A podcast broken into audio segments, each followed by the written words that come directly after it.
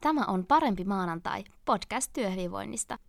Jokaisessa jaksossa kuulet hyödyllisiä faktoja, kiinnostavia kokemuksia ja aitoa keskustelua. Kuuntele tämä podcast ja tiedät, miten työelämässä voidaan ja miksi.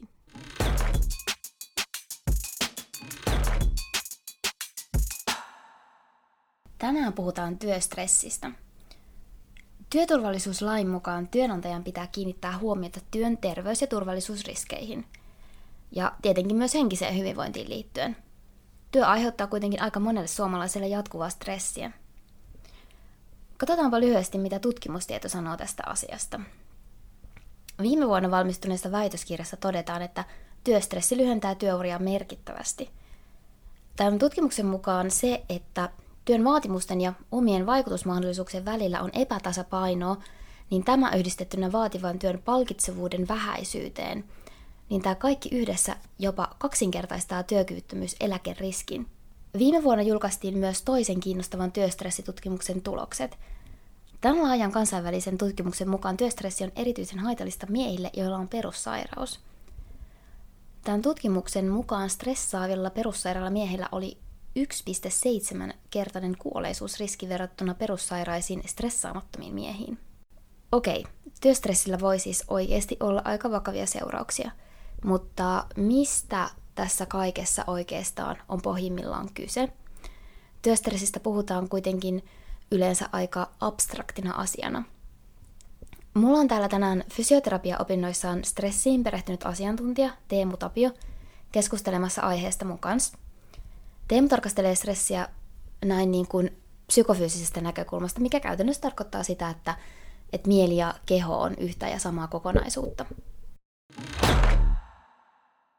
Teemu, sä oot fysioterapeutti, opiskelija ja valmistumassa ja sä oot opinnäytetyön liittyen stressinhallintaan ja palautumiseen. Kerro, kerro sun omista stressinhallintakeinoista. Sä vaikutat tosi tyyneltä ja tasapainoiselta. Miten sä itse pystyt pitämään sitä sun niin kun stressin ja palautumisen välistä tasapainoa kasassa? No itsellä toi kestävyyskunto on niin kuin tällä hetkellä ainakin semmoinen, mihin mä keskityn hirveästi.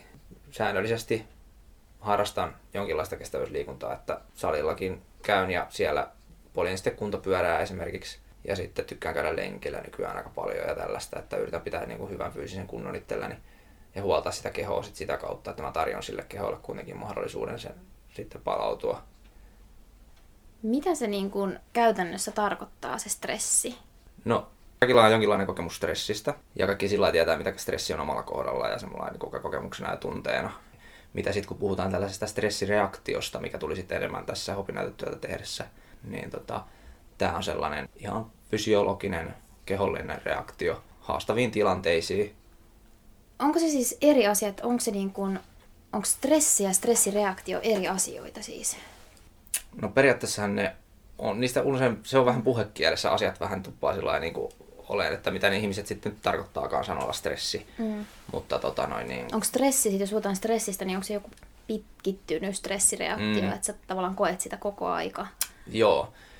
No sitä justiinsa, kun puhutaan stressistä, niin se on varmaan justiin tätä kroonista tätä stressireaktion käynnissä mm. olemista. Eli sulla on jatkuvasti se, semmoinen tila päällä, mikä, mikä olisi oikeasti luonnollisesti, olisi vaan mm. silloin, kun meiltä vaaditaan vähän enemmän mm, mm. Niin kuin henkisesti tai fyysisesti. Että tulee semmoisia tilanteita eteen, että meiltä niin kuin, ettei ihan semmoinen perus elintoimentajan ylläpitäminen riitä siihen tilanteeseen. Mutta sitten kun puhutaan siitä tosiaan sitä kroonisesta stressistä, niin sitten ihmisellä on jatkuvasti päällä se semmoinen, että se keho käy sitten, niin kuin se on ylivirittyneellä ylikierroksilla että sä koko aika meet vähän se kaasupohjassa. Mm, Eli sulla on niin kuin auto tyhjä käynnillä, mm. mutta sä painat kaasua koko aika. Mikä meidät sitten ajaa siihen? No kaikillahan on tietysti henkilökohtaisia elämässä, kaikilla ne omat asiat, mitkä ajaa siihen stressiin. Että siihen nyt voi olla tietysti oikeastaan ihan mikä vaan, mikä vähänkin vaatii mm. semmoista peruslepotilaa enemmän sulta. Jollain se voi olla vaikka, että töissä on joku projekti käynnissä tai jotain, että sun sulta vaaditaan niin kuin vähän ekstra asia koko aika ja se, niin sit ne työasiat voi pyöriä vaikka kotonakin sit päässä. Että sulla on, sulla on niin kuin ihan jatkuvasti mielessä ne, mikä mm-hmm. sitten niin kuin nostaa sitä sun stressitasoa.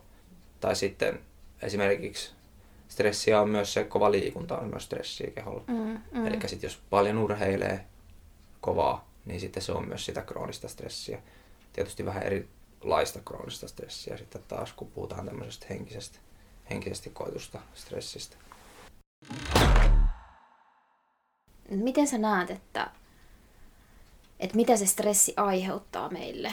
Mm-hmm. Et sä puhut paljon siitä, että ihminen on psykofyysinen kokonaisuus, niin mitä se stressi aiheuttaa meille mielen tasolla ja mitä se aiheuttaa fyysisellä tasolla? Joo, eli fyysisesti kun tulee stressaava tilanne, niin tota, se stressireaktio aiheuttaa mm. kehossa semmoisen vasteen, että sun syke kohoo mm, ja mm. verenpaine kohoo. Verenkierto siirtyy täältä ruoansuutuselimistöltä lihaksille ja sitten aivoille. Eli tässä tapahtuu se, että sun keho valmistautuu toimintaan. Mm, Eli kun lepotilassa se taas se verenkierto on esimerkiksi ruoansuotuksella enemmän, eikä sun keho korjaa itseänsä ja niin kuin täyttää energiavarastoja ja mm, mm, niin kuin ylläpitää ja korjaa. Niin sitten taas kun on se stressi, niin sitten se taas niin kuin valmistaa, se on sitä toimintaa valmistavaa. Meillä kehossa on niin kuin kaksi tällaista, tällaista tilaa. Voidaan lähteä purkaan tätä ihan täältä hermostolliselta tasolta. Meillä on keskushermosto, mihin kuuluu aivot ja selkäydin ja nämä kaikki aivojen eri osat. Ja sitten meillä on ääreishermosto, mikä sitten on täällä muualla elimistössä oleva tämä johdatusjärjestelmä, joka niin kuin säätelee meidän lihasten liikkeitä ja tuo, mm. tuo niin kuin, kaikkia aistitietoa tänne keskushermostolle päin ja tällaista. Ja sitten tähän kuuluu tota, auto, autonominen hermosto, missä on sitten tämä parasympaattinen ja sympaattinen puoli. Eli tämä parasympaattinen puoli on se puoli, joka palauttaa ja korjaa. Eli se on se, silloin kun meillä on parasympaattinen osa tästä autonomisesta hermostosta ikään kuin vallallaan tai voimakkaammin toiminnassa, niin silloin mm. meidän keho palautuu. Se, meidän verenkierto on siellä ruoansuotuselimistöllä ja se korjaa meidän kudoksia ja suottaa ruokaa ja tekee näitä ylläpitäviä toimintoja. Sitten meillä on tämä sympaattinen hermosto, joka sitten taas kun tämä pärähtää käyntiin, niin silloin se menee pois sitä ylläpitävästä tilasta siihen toiminnan tilaan. Eli silloin se verenkierto siirtyy toimintaa vaativiin niin elimiin, lihakset, aivot. Mm. Meiltä voidaan vaatia henkisesti jotain, että me mietitään jotain, keskitytään johonkin asiaan. Tai sitten, että fyysisesti tehdään jotain. Samalla sitten tämä sydämen syke kohoo ja tapahtuu tällaisia muita fysiologisia reaktioita sitten. Okei. Toihan on lähtöisin varmaan sieltä meidän liskoaivoista niin sanotusti. Mutta se on tosi kiinnostavaa, että minkä takia me saadaan sit sieltä se viesti, että meidän pitäisi paeta ja me koetaan tällaisia tosi fyysisiä reaktioita, vaikka nykypäivänä meillä ei oikeasti ole enää mitään noin uhkaavaa tässä meidän ympäristössä, varsinkaan työelämässä. Tai ei ole sellaisia, sellaisia asioita meidän ympärillä, jotka aidosti uhkaisi vaikka meidän henkeä. Joo, eli äh, meidän aivot jakaantuu tällaisiin osiin, jotka on kehittynyt evoluutiollisesti eri vaiheissa.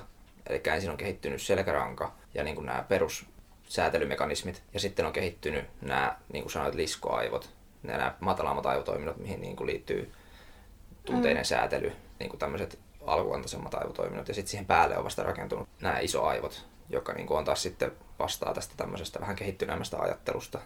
Niin tästä stressireaktion syttymisestä on vastuussa justiinsa nimenomaan enemmänkin just nämä liskoaivoosat. Mm, aivan. Meidän aivot on sillä kuitenkin kytköksissä koko aika, nämä kaikki osat toisiinsa. Ja silloin kun meillä on tulee sellainen uhkaava tilanne, että meillä on vaikka se sapelihommas siellä puskassa, silloin meidän aivot niin kuin, lukee sen uhkaavaksen tilanteen.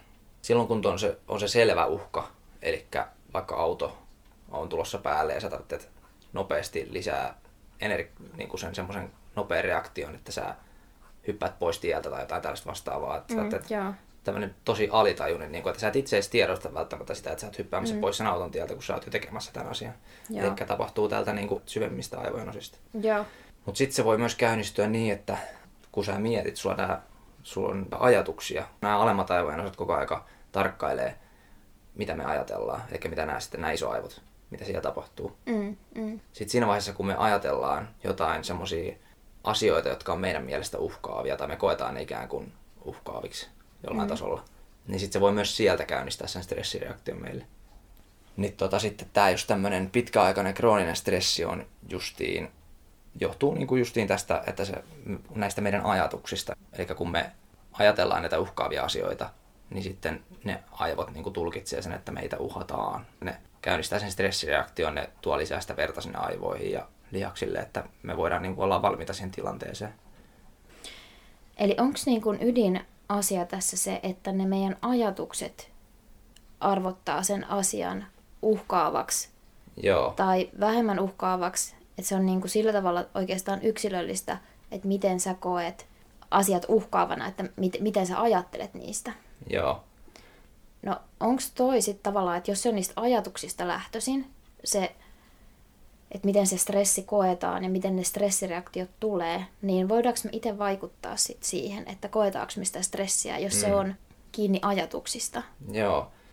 Sä koet sen tota, uhkaavaksi vaikka semmoisen jonkun esityksen pitämisen tai jotain tällaista, eli tämä on ajatuksena uhkaava sulle, niin jos sä mietit tätä asiaa koko aika, niin totta kai silloin sä pidät sitä stressireaktioa niin kuin käynnissä sillä ajattelemalla sitä mm, koko ajan. Joo. Mutta sitten jos sä siirrät sen, jos sä et ajattelekaan sitä asiaa, niin et sä silloin koe sitä stressiä siitä asiasta.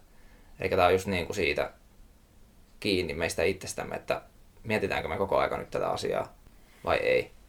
Okay. Jos me pystytään hyvin siirtämään se asia niin kuin syrjään ja miettimään niin kuin niitä muita päivittäisiä juttuja koko aika, eikä me mietitä sitä tulevaa esitystä, niin se stressi ei ole silloin käynnissä meillä, se stressireaktio. Tai ainakaan siitä johtuva stressireaktio. Okei, okay, eli tavallaan jos mä koen stressiä työelämässä, jatkuvista projekteista tai mitä mä ikinä teenkään työksi, mä koen siitä stressiä, koska mä ajattelen sitä koko aika. Eli onko se ratkaisu niin yksinkertainen, että mun pitäisi vaan olla ajattelematta niitä asioita? Niin, se kuulostaa niin hirveän yksinkertaiselta, mutta eihän se tietystikään ole.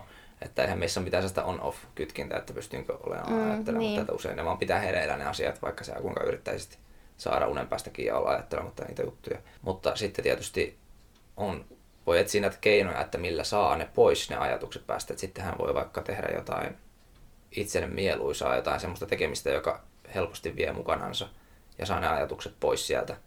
Niin se ikään kuin se vie pois ne ajatukset sieltä stressaavasta työasiasta. Tai sitten tietysti tämä on vähän muotia tämä mindfulness-juttu, mutta tässä on just se hyvä, että kun sä yrität tyhjentää sun mieles kokonaan ja keskittyä siihen johonkin vaikka hengittämiseen. Jos sä, pystyt, sä harjoittelet sitä tarpeeksi, sä pystyt siihen, että sä tuot sun ajatukset kokonaan vaan siihen hengittämiseen joksikin aikaa. Tämähän sitten laittaa pois päätä sen stressireaktion sit siinä vaiheessa, koska ei ole niitä stressaavia ajatuksia siellä pään sisällä. Ja tässä mindfulnessissa on muutenkin kyllä niin kuin stressin kannalta positiivisia puolia. Eli jos me niin kuin ollaan siinä työkierteessä, stressataan iltaisinkin työasioista, vaikka me ollaan jo kotona. Niin kuin sanoit äsken, että ne on niin kuin ajatuksia, me ajatuksilla aiheutetaan se stressi, ja sitten kun ne pyörii meidän mielessä vähän edes, niin sitten se tavallaan se stressi on koko aika meillä päällä. Me ollaan koko aika niin kuin sellaisessa pitkäaikaisessa stressitilanteessa, niin miten tollanen, voiko se olla haitallista? Miten se vaikuttaa meidän elämään, jos me vaan koetaan sitä stressiä just näistä asioista, jotka ei niin kuin välttämättä todellisuudessa uhkaa meidän terveyttä, mutta me koetaan ne uhkaaviksi, ne tilanteet syystä tai toisesta. Mä lähtisin ehkä katsoa tätä tällaisen niin voimavarojen kautta tätä asiaa. Eli meillä on, me voidaan ajatella meidän voimavarat tällaisena patterina. Että meillä on niin kuin tietty määrä käytettävissä voimavaroja jokaisella ihmisellä. Et meidän patteri voi olla täynnä tai sitten se voi olla puolillaan tai tyhjä tai jotain siltä väliltä. Ja tämä stressi on se, mikä kuluttaa tätä näitä voimavaroja. Se käyttää niitä. Ja sitten taas meillä on vastavoima eli palautuminen sitten. Ja tämä palautuminen täyttää tätä patteria ja lisää niitä meidän voimavaroja tätä myöhempää käyttöä varten. Jos me tehdään jotain asioita vaikka fyysisesti, niin me käytetään silloin meidän energiaa, eli käytetään esimerkiksi rasvavarantoja ja lihaksissa olevia glykogeenivarastoja, sokerivarastoja. Käytetään kudosta, rikotaan kudosta, jotta me saadaan energiaa toimijaksemme siinä tilanteessa. Niin sitten taas, kun me palaudutaan, niin me täytetään näitä varastoja korjataan näitä kudoksia. Ja tietysti stressi ja palautumisen täytyy olla sillä tavalla tasapainossa. Me ei voi olla kokonaan stressaamatta. Totta kai meidän, meidän täytyy välillä tehdä asioita. Meidän täytyy myös käyttää sitä energiaa. Mutta me ei voida koko ajan vaan käyttää energiaa, koska meillä sitten jossain vaiheessa loppuu se energia. Meillä loppuu se virta. Meillä niin tyhjenee se patteri. Ja sitten tapahtuu tämä, voidaan puhua vaikka loppuun palamisesta. Että ei vaan niin kuin, meiltä vaaditaan edelleen, mutta meillä ei vaan ole sitä energiaa enää siihen asiaan. Jos halutaan sillä niin kuin, tuoda tämä sillä lähelle ajatuksia ja ihmisiä tämä asia, niin voidaan miettiä, että mitä se pitkäaikainen stressi sitten tekee. se, että meidän keho koko aika on siinä stressireaktiossa ja se kuluttaa niitä kudoksia ja sitä energiaa ja se ei pääse korjaantumaan. Eli kun meidän stressi koko aika niin kuin ikään kuin käyttää meitä, niin meidän voimavaroja ja rikkoo meidän kudoksia ja tällä tavalla, niin sitten se palautumisen tulisi korjata nämä. Niin jos meillä koko aika vaan on käynnissä tämä, puhutaan katapolisesta tilasta, eli tämmöinen kudoksia tuhoava tila, ja sitten me ei päästä ikinä palautuu, niin meillä tapahtuu se, että me sairastutaan. Eli tämä on ihan tosi, tosi tutkittu tämä stressin yhteys, pitkäaikaisen kroonisen stressin yhteys useisiin erilaisiin kroonisiin sairauksiin. Ja stressi vaikuttaa myös unen määrään. Jos me stressataan kroonisesti paljon, niin meidän, me nukutaan vähemmän. Ja Joo, joo. meidän uni on myös laadultaan heikompaa. Me ei, me ei vaivuta niin syvään uneen kuin meidän pitäisi. Siihen suhtaudutaan ehkä vähän kevyesti siihen stressiin ja puhutaan aika arkipäiväisenä asiana siitä, että, että kaikilla on stressiä ja stressi yhdistetään aika paljon siis, no siis se yhdistetään työelämään, että se on ikään kuin osa sitä työelämää. Ja esimerkiksi vaikka joku kiire kuuluu nykyään tosi vahvasti työelämään myös, että ajatellaan, että, että se kuuluu osaksi sitä työelämää. Ja sitä ei ehkä hirveästi kyseenalaisteta, siihen ei suhtauduta kauhean vakavasti, tai ei ajatella, että se oikeasti niin kuin haittaisi jonkun, tai uhkaisi jonkun terveyttä. Että toi kuulostaa hirveän vakavalta. Joo, eli tällä on tietysti vakavat vaikutukset tällä, jos me ei ollenkaan päästä palautuu tai liian vähän suhteessa siihen stressiin ja kulutuksen niin. Niin. määrään. Tässä on ihan semmoinen vaikutus, että tämmöiset monet sairaudet, kuten esimerkiksi sydän- ja verisuonisairaudet ja tulehdukselliset sairaudet, krooniset sairaudet, niin ne, tällaiset yleistyy ihmisillä hirveästi, mm. jotka stressaa paljon. Eli tässä on ihan selkeä yhteys. Kun on krooninen stressi, niin silloin ihminen todennäköisemmin sairastuu sydän- ja verisuonisairauksiin muun muassa. Näitä on paljon erilaisia, mihin voi sairastua. Lisää myös syövän todennäköisyyttä muun muassa. Okei. Okay. Paljon stressaavat ihmiset myös tupakoi enemmän, mm, käyttää enemmän just. alkoholia. Mm. Eli käyttää tällaisia keinoja ikään kuin taistellakseen sitä stressiä vastaan, mutta ne on mm. ihan vääriä keinoja. Eli kun on stressaava semmoinen ihminen, joka tupakoi, niin kokee olonsa stressaantuneeksi, niin se yrittää mennä sillä tupakalla ikään kuin rauhoittaa itseensä. Joo. Mutta tupakoinnissa on taas se, että siinä sä saat kehossa nikotiinia, joka taas sitten kemiallisesti käynnistää stressireaktion kehossa. Eli tämä on molekyyli, joka sitten taas toimii ihan keskushermostossa niin, että se kohottaa meidän vireystilaa, eli lisää stressiä. Eli ihminen, joka yrittää taistella stressiä vastaan sillä tupakalla, niin oikeasti vaan lisää sitä omaa stressiänsä. Siinä voi olla tietysti semmoinen, että sä ikään kuin henkisesti saat sen tauon. Mm, sä vähän sitä semmoista niin, omaa, sitä psykologista stressiä vähän niin kuin vähennät. Mutta toisaalta se sun kehollinen stressireaktio kohoaa sen tupakoinnin seurauksena. Ja sitten samaten esimerkiksi alkoholi, että sit siinä alkoholissa on semmoinen, että kun ihmisen pitäisi palautua siitä stressin aiheuttamasta voimavarojen kulumisesta. Ja sitten monet tekee niin, että ne esimerkiksi perjantaina ja lauantaina käy sitten ottamassa vähän kuppia vaikka mm. baarissa tai kattelee matsia kavereiden kanssa ja ottaa olutta. Ja ikään kuin sillä sitten rentoutuu. Ajattelee, että onpas rankka työviikko ollut takana, mm. että rentoudupas tällä ja vähän niin kuin saan ajatukset pois työstä ja näin edespäin. Mutta sitten tässä on taas semmoinen, että se ainakin niin kuin tällä keholliselta kannalta se vaan heikentää sitä palautumista, eli se vaan syö lisää näitä voimavaroja, tämä alkoholin käyttö. Keho ei pääse palautumaan vieläkään silloin viikonloppuna, kun sä juot sitä olutta, okay. vaan se vaan entistä enemmän kuormittuu. Ja sitten kun sulla alkaa se maanantai taas se uusi työviikko, niin sä et olekaan palautunut siitä sen edellisen viikon kuormituksesta, vaan sä oot entistä kuormittuneempi sen viikonlopun alkoholin nauttimisen seurauksena. Mulla niin kun tää tiivistyy siihen tämä ajatus, että, tai niin kuin sä puhuit aikaisemmin niistä ajatuksista, jotka aiheuttaa sen stressin. Niin onko se sitten niin, että niillä ajatuksilla me voidaan myös vaikuttaa meidän palautumiseen? Joo. Parhaitenhan me voidaan vaikuttaa siihen palautumiseen niin, että me riisutaan pois ne stressaavat ajatukset. Jos me ajatellaan jotain semmoisia rauhoittavia ja mukavia lepposia ajatuksia vaan, niin eihän me silloin stressata. niin me voidaan yrittää korvata niin kuin nämä stressaavat ajatukset semmoisilla mukavammilla ajatuksilla. Katsoa jotain rauhallista, mukavaa tai luontodokumenttia tai mikä on itselle se paras niin kuin keino. Mm. Tai yksi mikä on hyvä on esimerkiksi musiikin kuuntelu. Jos kuuntelee omaa itselle semmoista rauhoittavaa musiikkia, mistä tulee semmoinen rauhallinen olo, niin se voi olla yksi keino käynnistää tämä tämmöinen palautuminen sitten kehossa. Mutta sitten me pystytään esimerkiksi ihan tietoisesti käynnistämään tämän palautuminen esimerkiksi säätelemällä meidän hengitystä. Eli kun me hengitetään rauhallisemmin, niin meidän se parasympaattinen hermosto käynnistyy voimakkaammin silloin. Tällä on ihan suora yhteys. Eli kun meillä tämä sympaattinen hermosto käynnistyy, niin sydämensyke kohoaa, verenpaine kohoaa, hengitystiheys kohoaa. Silloin kun meidän parasympaattinen hermosto käynnistyy, niin silloin meidän sydämensyke laskee, hengitystiheys laskee, verenpaine laskee. Mutta tällä on niin kuin käänteinen toiminta, eli silloin kun me hengitetään rauhallisemmin, erityisesti pidentynyt uloshengitys lisää tämän parasympaattisen hermoston aktiivisuutta. Niin, eli kun me hengitetään rauhallisemmin ja pidempään, niin silloin tämä sydämen syke laskee, parasympaattinen hermosto käynnistyy. Eli me saadaan niin kuin keskittymällä tähän hengitykseen lisättyä meidän palautumisen määrää. Ihan tällainen niin kuin suoraan periaatteessa. Onko se siis niin yksinkertaista tavallaan, että, että niin kuin keskittymällä sun hengitykseen Joo. sä saat sen palautumisen Kyllä. aikaan? Eli ihan kun sä, jos me laitettaisiin First Spin mittari sulle ja saat, se näyttäisi stressiä, niin sit sä puoli tuntia keskittyisit siihen, että sä hengityt johonkin rauhalliseen hengitystekniikkaan esimerkiksi. Niitä, näitä on erilaisia tämmöisiä hengitystekniikoita, mitä voi käyttää, jotta sä voit lisätä sun omaa palautumista. Niin tota, näissä kaikissa on semmoinen yhteinen piirre yleensä, että sä, niissä rauhoitetaan, pidennetään tätä hengityksen, yhden hengityksen kestoa. Se näkyy ihan selvästi kyllä siellä First Spin mittarissa, että palautuminen on lisääntynyt sitten.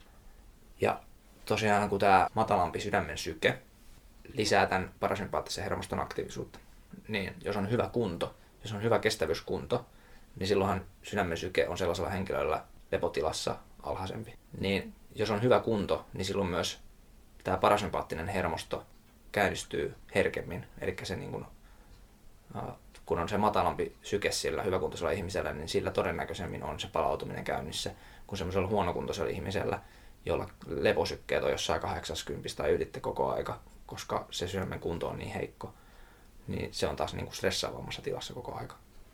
Okei, eli tavallaan tietyn tyyppisellä liikunnalla tai säännöllisellä liikunnalla voidaan sitä omaa palautumiskykyä parantaa. Joo. No me siis voidaan siihen palautumiseen vaikuttaa tosi monilla keinoilla, että me voidaan niin kuin lisätä meidän palautumiskykyä harrastamalla liikuntaa. Ja sitten sä sanoit tästä musiikin kuuntelusta ja mukavien asioiden ajattelusta ja hengitystekniikoista ja hengitysharjoituksista, mitä voi tehdä. Mutta tavallaan niin kuin, esimerkiksi tämä, että, että ajateltaisiin jotain sellaisia itselleen rauhoittavia tai mukavia ajatuksia, se kuulostaa tosi helpolta ratkaisulta, mutta se voi oikeasti olla käytännössä aika vaikeaa, että jos sä oot jossakin, tai jos sun elämänvaihe, elämäntilanne on stressaava ja sun työ, sä koet sun työn stressaavaksi, ja sä oot tällaisessa stressikierteessä, niin se ei välttämättä käy niin yksinkertaisesti, että sä valitset sun ajatukset toisin. Mm, kyllä, joo. Ihan totta. Ei se niin helposti käykään. Ja tota, tämä vaatiikin vähän niin kuin työtä. Eli tämmöinen ajatusten kohdentaminen ja omien ajatusten hallitseminen niin kuin sillä, että sä pystyt kääntämään se just niin mukaviin ajatuksiin. Tai, tai yleensäkin pois sieltä sessaavista ajatuksista. Niin se vaatii harjoittelua, ihan niin kuin mikä tahansa muukin asia. Kun puhutaan tästä mindfulnessista tai, tai vaikka meditoinnista, näissähän yritetään kohdentaa ajatukset just vaikka johonkin tiettyyn asiaan, esimerkiksi hengitykseen. Ja yritetään tietoisesti suunnata ajatuksia koko aika. Ja jos olet joskus kokeillut jotain tämmöistä meditointia tai mindfulnessia, niin sehän on aika vaikeaa aluksi. Eli mm, jos sä yrität keskittyä johonkin siihen hengitykseen esimerkiksi, niin ne ajatukset lähtee koko ajan harhailemaan johonkin ihan niin kuin tosi lyhyessä ajassa. Mutta sehän kehittyy tämä taito sitten ajan myötä. Jos sä teet joka päivä sitä 10 minuuttia vaikka, niin saat vuoden päästä tosi paljon taitavampi tässä Eli sä pystyt paljon helpommin suuntaan sun ajatukset ja pitää ne siinä asiassa, mitä sä haluat. Tällä, kun tämä taito kehittyy, niin sä pystyt stress, sä pystyt hallitsemaan sitä sun stressiä, eli sä pystyt helpommin tuomaan ajatukset pois sieltä stressaavista asioista. Sä korostat paljon sitä yksilön vastuuta siitä omien palautumiskeinojen hallinnasta ja palautumiskyvyn kehittämisestä ja stressinhallintakeinojen kehittämisestä. Mutta onko se niin, että se on oikeasti sillä yksilöllä se vastuu siitä palautumisesta ja siitä stressistä? Näetkö sä, että, että työnantajalla on joku vastuu huolehtia siitä työntekijöiden stressistä ja niistä stressitekijöistä siellä työpaikalla?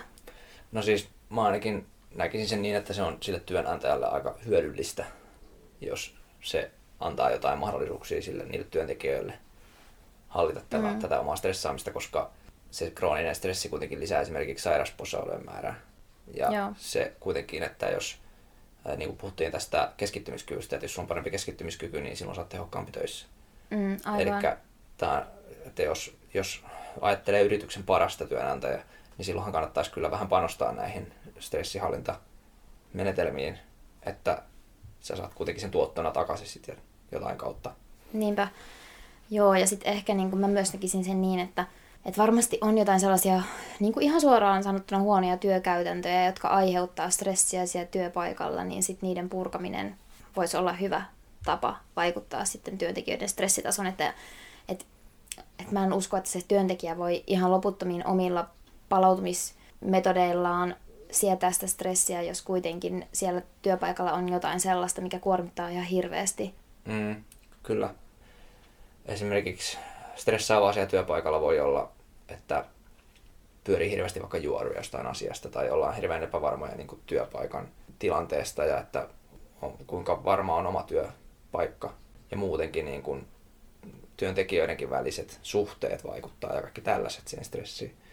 Et sitten mun mielestä työnantajan tehtävänä on niin kuin mahdollistaa se riittävän hyvä kommunikointi siellä ja se, niin kuin, että ihmiset tietää, mitä tapahtuu, että miten työpaikalla menee ja niin kuin sillä firmalla, miten sillä menee. Ja tota, riittävän hyvin niin kuin se tieto kulkee siellä, kaikki on niin kuin perillä kaikesta, niin silloin ei ole niitä semmoisia turhia juoruja ja kaikki on niin kuin, ei ole sitä semmoista epävarmuutta, koska se mm. on kuitenkin aika stressaavaa, se on epävarmuus. Hei, Teemu, tosi hienoa. Kiitos tosi paljon, kun pääsit tähän podcastiin. Voitko kertoa vielä tähän loppuun, että, että mitä, mikä on semmoinen pienin ja helpoin asia, mitä ihmiset vois tehdä työhyvinvointiinsa eteen? Mikä on sellainen pienin ja yksinkertaisin asia, mikä on helppo tehdä, mistä on helppo aloittaa? Mä sanoisin, että käy kävelyllä. Käy iltaisin kävelyllä. Puolen tunnin kävely joka ilta. Tunti pari ennen nukkumaan menoa vaikka. Niin kyllä se kivasti rauhoittaa ajatuksia ja se, siinä on monta, monta hyötyä se sitten samalla myös kohottaa sitä kuntoa ja lisää näitä palautumismekanismeja sitten. se, on, se on semmoinen hyvä tapa ainakin aloittaa kyllä. Pelkkää hyötyä on siitä.